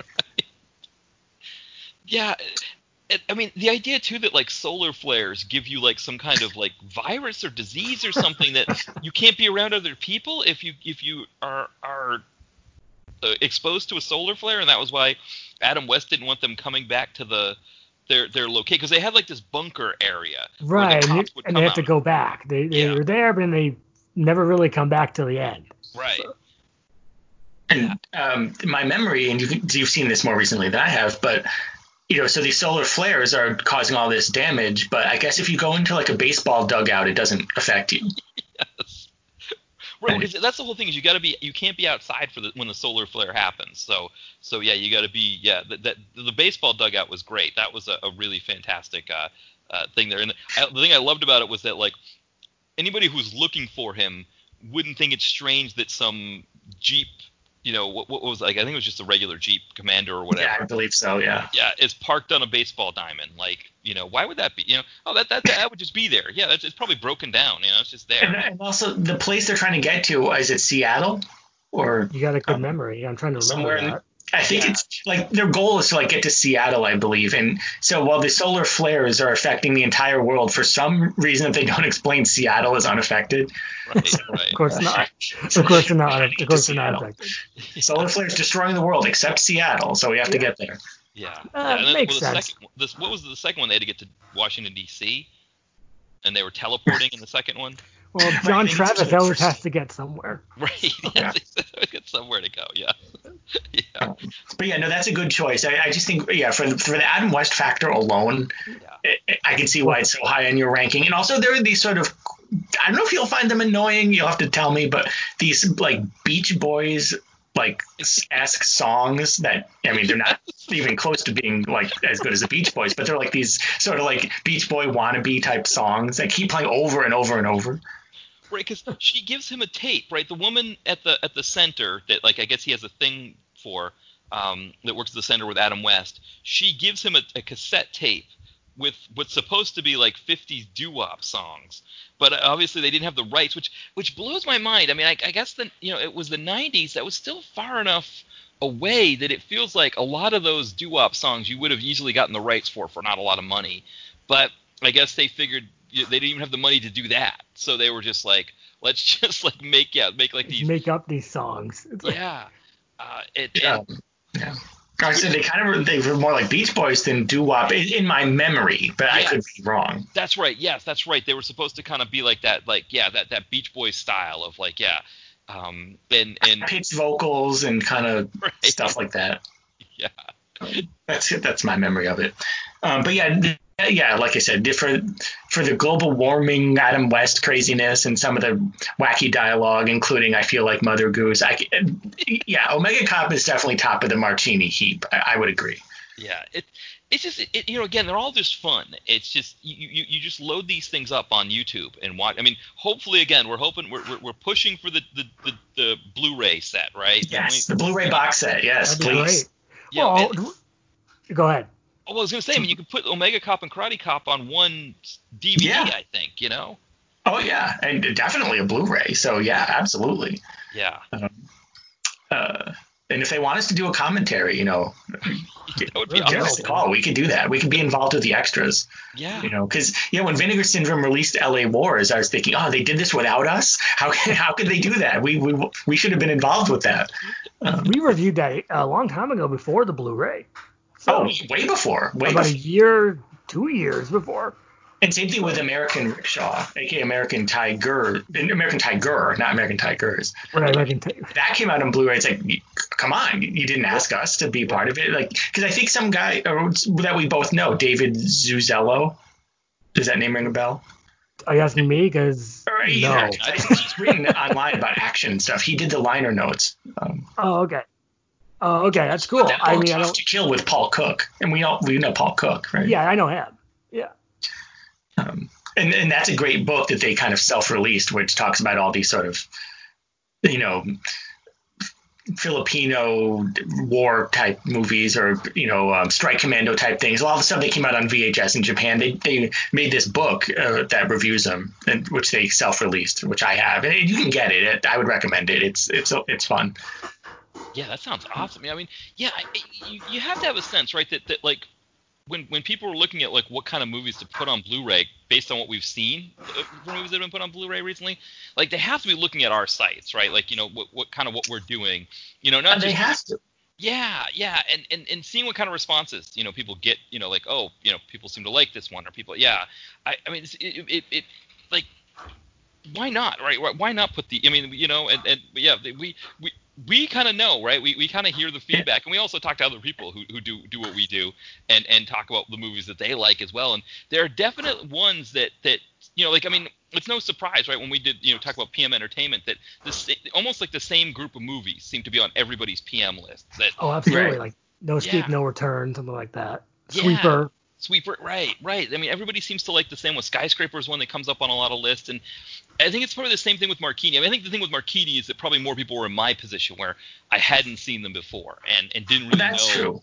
Um, but I think getting the word out now is like that. Now that's like one of my my priorities now because I, I just thought these were a lot of fun and, and I think anybody listening to this should be getting onto YouTube. You know, like, uh, right away, right after you yeah, listen to this episode. Because you know, that company, the Blu-ray company, MVD, you know, the MVD Rewind that does these retro type boxes. I mean, they release movies like My Samurai and Angel Town and. Um, and they're doing a double feature of Bolo movies. Was it was it tied Ironheart and Ironheart um, and oh no, Blood and match or what they call it, blood. Oh, it's a blood fight. Blood fight. That's it. Yeah. Yeah, they're doing a double Blu-ray. You know, it's a two-on-one Blu-ray with those Bolo movies, which are some of the harder Bolo movies to get a hold of. So I'm glad they're doing yeah. that. So if they're doing those, why couldn't they do like a martini?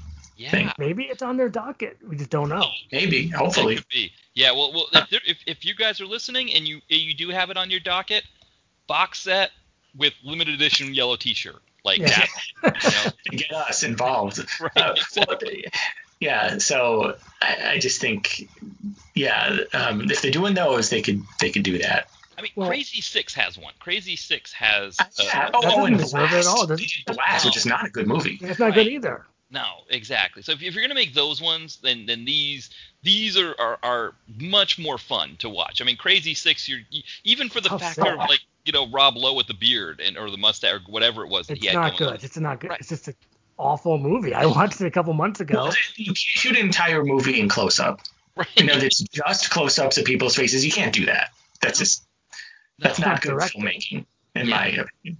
But you know, through podcasts like ours, websites like ours, I'd like to think we're somehow, some way moving the ball forward. We're putting it out into the ether. We're we're pushing these things forward. So even if it's not 100% conscious, I think we're helping to get these things released onto Blu-ray, if only to preserve them. You know, because a lot of these, if not all of them, were only VHS. Well, except one you haven't mentioned yet, or two you haven't mentioned yet, or on a digital format. But I think all the rest are just VHS only. If they don't make it to Blu-ray, they might fade into obscurity. Yeah, yeah. Well, because Death Machines, that's his like very first one, doesn't really count in this, this grouping here. That one is on Tubi, but I mean the rest of them, it's it's only YouTube, and I I think these are movies that people that like the kind of movies that we like. This is the kind of movie they look for. These the, the Martini movies, Oh, yeah. Martini, th- these are the movies that they they're looking for when they're going to look for something new. And so I think it's great to be able to say, hey, don't do the keeper with Seagal. It's not a fun, you know. W- w- w- Ty and I always joke it's a, a chia pet um, goatee, Oh, right? goatee, The chia, yeah. Yes, chia goatee. Right. It, you know, yes, there is sometimes a lot of fun in watching those kind of Seagal ones where you're like, you know, okay, when, when is it the stunt double, or did he actually shoot this scene with the other person he's talking to, or any of those kinds of things. Yeah, I think Roy Orbison stunt double was doing this uh, scene. So. yes, the keeper's not like that. It's not a fun one. These Martini, or, or I, I, I, I'm going back to Martini. It's Martini. The Martini, I think it's just just do you. You know, Okay. we don't know. You say potato, we say martini. It doesn't matter. Yeah, All right, perfect. But, but these movies are all fun. These movies, you get your, your hour and a half worth. You you you. There's no like checking the timer. There's no saying like, oh, this is ridiculous, or I, you know, these are a lot of fun. And I I think for people out there that like this kind of movie, this is the way to go. Like this, you're not going to be disappointed with these. Yes, and on that note, I think we're at letter A. Even though I think there's a couple you haven't mentioned yet. I, I, Well, I feel like we might have calculated this wrong, but um, No, but no, what is yeah, what- Well, there's my- my- Murder in the Orient. I mean, I don't know. We're, are we talking about that one or? No, so, Well, let's find out. What what is your A? well, so my top one is is Return Fire, Jungle Wolf 2. Okay. That's Yeah. some- you you've got uh, a, a much more uh, much more involved Adam West in this one. which I Yes, thought was he has a great hat. Yes, yeah.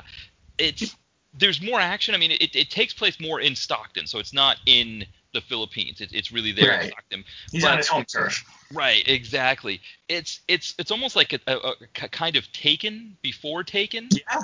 Yes, it is. We were saying I that agree. when we uh, watched this. Yeah, It's not just more involved West. You could you could argue it's more involved Martini. You know, he's yelling, "Give me back my boy." He, he's he's he's vigorous. You know, um, A lot of energy. yeah. yeah, more energy than usual, and it's got those songs. Yeah. Uh, By uh, Gunslinger, the band. by a band called Gunslinger. You know, Return Fire, the title song, and um, the other Fight, one, fight to the finish. yeah, Fight to the Finish. Uh, Yeah, Um, great song. When um, the uh, Carruthers or Adam West is like leaving a message on a phone, if you remember that. Yes, Like- yes. I mean, the film starts off where Mar- Martini is is going into this like I don't know, it's like this like shopping center area or something like that. And he knows he's being followed, and one of the two guys following him is a guy with a mustache and a skullet and like a leather vest with like a, a tank top underneath or something like that. These two guys like corner him in the bathroom, and they're like, you know, they're doing that routine, which is I don't know if this is this is probably like a lower end cliche, but that, that routine of somebody's hiding in a bathroom stall, so it's like you you open up the first one, you kick the first one open, and nobody's in there, right? No one's Kick there. the- yeah, I kick the second one open, still no one there, and then it's like, okay, what's gonna happen when you kick the last one? And what happens when they kick the last one is Martini throws a flaming roll of toilet paper at them, and, and then starts taking them down. yeah, it was just like, and the movie's good from there. It's just it kind of just keeps moving from there in a, in a really great way, and I just it, it was so much fun. I think this went, but again, I, I'm I'm like splitting hairs with this because if you if somebody else did a completely different list from me and they put you know my number seven, you know if they put Karate Raider, I think was that was my number seven. Karate Cop. Karate Cop. If they put that as their number one, I wouldn't really argue with them too much. I wouldn't be like, "Oh man, how could you choose that when you got all these other ones here?" I'd be like, "That's a great choice. I love that one too." So it's it, that's the thing with these with these movies is that you really can't go wrong with with any of them. I don't think. Yeah, no, I would agree with that, and and I do think if I was going to put together a list, I'd probably make Return Fire my number one as Oh, well. same I here, number totally one. see why you did that. Um, it, because I mean, and maybe not coincidentally, that's the one that was released by AIP. Maybe they thought that had the most, maybe the most commercial potential. Um, and um, and also, I do want to give props once again to D.W. Landingham, who uh, who was great in the movie as well. Yes, Well, yeah, he's, yeah, he's his role kept- was really good. What, I can't remember his name right now. And uh, okay, I have it. So, uh, where do I have it? I used to have Well, it. while, so while Ty looks it up, I just want to thank you for doing what you said, which was you could have said, "Oh, I don't know this. Uh, let's not do it." You actually took the time and the initiative to familiarize yourself with Martini, aka Martini, and I, I think the uh, thanks is certainly in order. Oh, I, huge I like how you thanks. Yeah, stepped out of your comfort zone, and, you know, and and did this. So I, I want to thank you for doing that. Well, yeah, I want to thank you guys for for Oh. introducing me to these. Oh, you're this- welcome. Yeah, this has been ex- it- it's been a lot of fun to go through these, but also it's like, man, I should have been looking watching these a long time ago. And you know, right now YouTube is the only way to get them. So I mean, they're not the best quality on YouTube, but they're there on YouTube. You can watch Good. them. And It's a good point. They're there for your enjoyment. Thank goodness. Should- We should say that um, uh, Murder in the Orient, which wasn't on your list, but um, is it's an early early outing uh, for him. There is what we call a gas station DVD, like a like a cheap low budget That's DVD. what I have. Yeah. Uh, that's what Ty has. It, I believe that's kind of out there floating around. So you, that is available if someone wanted to collect that. And also, Death Machines, another early outing, is on Blu-ray um, from Vinegar Syndrome. So those are those are out there. Um, should you want to dip your toe into the Martini waters? If, and Or- if or you want can to buy 'em own on one, you tape, want to just check them out on YouTube. Or YouTube, or you want to, you know, spend a lot of money like I did and buy them on tape. It's just like, because well, back in the the old days of 2010, they weren't as expensive really. Right now, they're massively expensive, especially Return Fire. It's like fifty dollars, maybe more. So Wow. I got Well, mine for about less than should be twenty. Released. Exactly. Yeah. Yeah, the, the secondary VHS market has. I- I think what happens with a lot of these things, like I, I'm someone who also I used to collect um, old basketball jerseys that you know from the '90s, and you know when, when I first started collecting them on eBay, because I would usually just get them at like thrift stores. On eBay, you could get like maybe like you know someone was like trying to clean out their closets, and they would you know you get like three of them for for ten bucks or something like that. But what happened was was that these merchants on eBay Mhm. sort of saw the market in it, and so they would overbid for those ones and then jack up the prices. And I think the same things happen with VHSs. I think it's happened with kind of everything, in, in you know, kind of the whole nostalgia market for everybody. Is that these merchants have gotten a hold of these. They they go to places like the thrift stores and then they buy up everything and then sell it for bigger prices.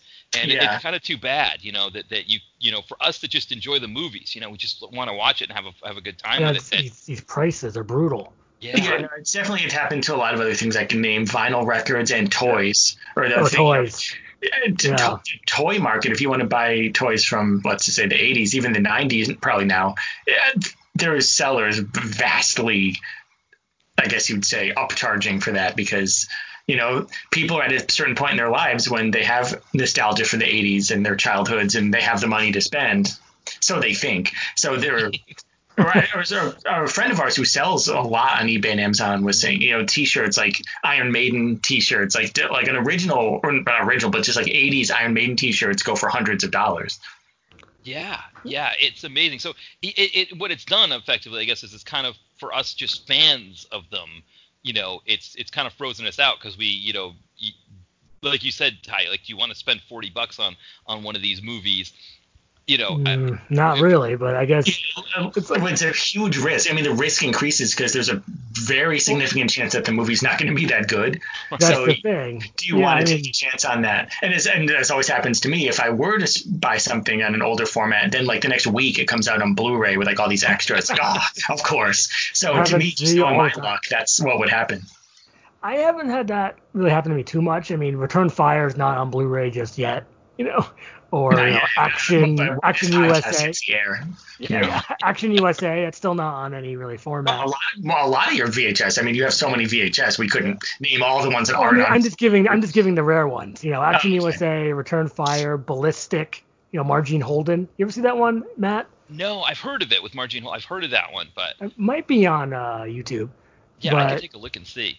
It's what's funny was I got on eBay, but Amazon was always unavailable. So it's currently unavailable. Right, yeah. So, it, uh, of course. And there's some other ones like you bought it and now it's like going for a lot of money. You were just telling me. Um, well, what was it?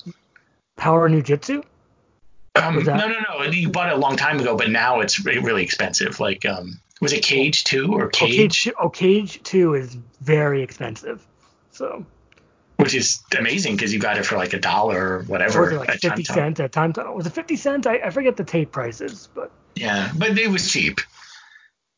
Yeah, now, so basically free. but um, so yeah, I, I, think I'm glad we did this podcast, and I yeah, do think that's the end uh, of the list, right? I mean, it seems like we're for, forgetting one. But. Yes, yeah, so, no, so I, I didn't. I didn't mention, so I didn't have get a chance to see either Death Machines or Murder on the Orient. So those two, I oh, I didn't get a chance to see to put them on the list. So I don't know if those That's ones. Fine. Yeah, um, but no, I think that that I mean, I, again, it's it, it probably the better way to do the list was like, like you said, like instead of one to seven, you know, one A through one G, because it, you can't go wrong. I, again, I, I have to stress this that I don't think this has ever happened before with with a star that I mean, there's if you look on his IMDb bio, there's some movie called Arctic Warriors that came out in like the early '90s that I don't think I, I couldn't find. I, ever, I couldn't find one thing about that. I don't think it's ever made. You sort of discover that that's it was never really completed. Never really completed or ever made or released. I mean, trust me, I looked, I scoured the internet, even the dark web, but I couldn't find it. so I'm thinking that was never officially released. So we're not going to include that. I'm glad you brought it up, but I'm glad. Up but um, we're not going to include that as part of his official filmography because I don't think it was ever actually officially released. So, so then if you think about it that way, right? Then I mean that's seven movies in a row essentially. So when you know, I, with the first one I think is out of this out of his movies is is it Ninja Ninja Warriors? Is that the earliest of his movies? I yeah, think. Yeah, well, well, Death Machine. Well, well the first I mean, one he ever made was Murder in the Orient. Yeah. And then Death Machines, right? Those are his yeah. 70s movies. Yeah. Yes for that that 80s to 90s period, like that kind of like mid 80s to mid 90s. I mean, that's a, you know think of it like as a 10 year period almost, right? Where it's like I think it's like 85 to, to 95 or something in that range. Uh, he puts out seven movies and he doesn't have a dud. Uh, I mean, you know, they're low budget. They're yeah. you know, there's a lot of you know, you, you, but I, I, guess the thing is, it's like yes, they're not like you know like these amazing like oh you know the you know like a, something like an Avengement or something like that where you're like this movie's just so good and whatever. They're they're like just so much fun and enjoyable. It's like there's just there's I don't know, like just when I start to think, there's a few of them where it was like, just when I started to be like, boy, I'm getting a little bored with this, or like something to happen, something does happen. Like it, it's like almost like you know, you get some kind of fun element to them, and I don't think there's a single actor out there, actor actress who who you could say seven movies in a row. Yeah, in a row. That's a great point. Yeah. Well, you're right. They're very consistent. Like they're, it's not like there's one really awesome one and one bad one. It's like they're very consistent down the line. So you can't really say that about a lot of other people. You know, there's definitely more ups and downs when it comes to someone like a Rothrock or a Lamas. You know, so yeah, the consistency is is definitely notable with his output yeah, I just I, I I had a lot of fun with this. This was probably like the it, you know I think it's it's it's one of those things. I think a lot of times when we when we do these the, you know, the podcast is like oh you know like I think like like with Seagal for example I was trying to get back into you know getting caught up with his movies um, and i think the same thing with lamas I, I i watched a few to get caught up with his uh, whereas like Marchini it was like I, probably, you know, I did seven movies for this. Um, it's actually kind of close to the, the, same number that I usually end up doing when I do other you know things um you know when i do you know when we do lists or things like that. So it wasn't like i watched a lot more but i was amazed that i just went through it and there just there wasn't a dud. Like there wasn't a movie where i wasn't just like i just had a lot of fun with that for that hour and a half. Well i, I couldn't be happier you enjoyed those. Yeah we're so happy. Yeah, I, yeah. sorry i cut you off brett. No no i was saying the same thing. I just oh. we're, we're happy you did it. We're happy you did that marathon and uh, you'll be spreading the Marchini gospel. Uh, Marchini marathon. You gotta love it. Yes, I'm, I'm another evangelist. I'm another Marchini evangelist out there. I imagine you'll be telling people about him and writing about him on your own site, and um, I would imagine that the word will spread. Oh, for sure. Yeah, I Um, think for yeah. people that are out there right now who who again who if, if you're listening to this podcast you like this kind of movie already that's the thing you know so so trust us when we say this is a this is this is fun this is going to be you're going to enjoy this Right, Oh, right, and it should be with it. approached in Yeah. a spirit of fun. You know what I mean? Because, like you said, it's not some sort of dark, super serious, uh, like revenge sort of thing. It's, No, it's it's very they're they're fun. They're more fun. You know? Yeah. You can't really go wrong. Yeah. So Yeah, you- yeah. So you approach them in that way, you will have a lot of fun. yes Um, and and I do think, and yeah, I'm glad we did this because yeah, it was. Uh, this he's was sort fun of to do. like he's like an American original. You know what I mean? He's like one of these classic American characters who did his own thing and and achieved something on his own. You know, like you said, we, he was more of an independent type person who. You know, rose. You know, in at least in his karate career to the top of his field, and uh, and he, to make these movies. And he got to make these movies. He's like an American original. So I, I I'm glad we are spotlighting him. Well, it made me think something kind of silly just now. You know, his karate career. You know, Chuck Norris, he couldn't beat Tawny, and he couldn't beat Ronnie. So it's Well, like Well, it's kind of like Don Ronnie and Ron. Marchini. No, It's Tani and Ronnie. Yeah. It's Tawny and Ronnie. It's like Well, Ronnie maybe that's some sort of mental block on behalf of Chuck, but um, but before this gets too off the rails, um, I didn't. I didn't uh, realize that. You know? You know, Um, we did not call him Ronnie Marchini the whole time. well, you know, well, he didn't call himself that, so no that was the only name he didn't go by right he's ronald he's ron Yeah. he's ronald l he's ronald Yeah. D, but he's never ronnie right don't Yeah, don't yeah. call him ronnie it's like, it's Don't like, call like Ronnie. flash gallagher don't call him norman right don't call him ronnie yes. Um, so why don't we plug? Uh, plug the concert. Yes. So where can people find you? Yeah, so so um, dtvconnoisseur.blogspot.com. That is the site, um, and that's really where you can go to get links to everything else. So the podcast links are there, the Letterboxd links are there. Um, I think the Instagram links are there. If not, that's DTV Connoisseur. Um, and and actually, if you ever if, if- if you're following Ty already uh, with Ty Action Rocks, you'll just see my name in the likes. So you can always just go to Yeah. my name in the likes. Thanks. Yes. Thanks for always liking my posts. Yes, they're great. They're always great. So yeah, that's probably a good way to find me on Instagram if you want to just go through Ty's likes. And I mean, there's usually a lot. Those, especially some of those really good ones that you guys you, that you post. They, they're the but but that's probably a good way to find me there. Um, and then also if you you my novel uh, Chad and Accounting is available on Amazon. Um, the link to that is also on my site, but you can always just go on Amazon and type in Chad and Accounting. But yeah, that's pretty much where I'm I'm available. The, uh, dtvconnoisseur.blogspot.com. All the links and everything are there. Well, thanks. Thanks again for being And, on the uh, show. I mean, I, we have to plug ourselves too, huh? Yeah. Well, and your podcast. You have a podcast. You have a podcast too, man. Oh yes, yes. So the, the podcast is um, it's on the, the links are on the website are on the on the DTV um, connoisseur uh, blogspot site, but um, you know iTunes. Um, the, the best thing is type in DTVC podcast on iTunes, Spotify, or Stitcher, um, and then of course TalkShoe is where they're they're based out of. Okay. Oh, that's pretty And thank you for that. Uh, and Yeah. Yeah. we have. We want to do our links, I guess. I have no shout outs okay, this tell you week. what are they? Uh, one day I'll have a shout out again. I think I haven't done that the past couple episodes. But anyhow, we have uh, comeuppancereviews.net, the website, and then we were on we Facebook. every Marchini movie. Oh, so yeah. if you want, Oh yeah, everybody. if you want to read more about them and, our perspective on them, um, uh, that's a place to go. Even though Yeah. it, we watched Karate Cop so long ago, I think we were a little kind of negative, but yeah, I, I can clean it up a which I, little bit, I make it more regret. But it's all in the spirit of fun. So Yeah. you know, I'm know not going to called it change the, it. we called it the creme de la creme of crud back in 2010, but we, we meant that lovingly.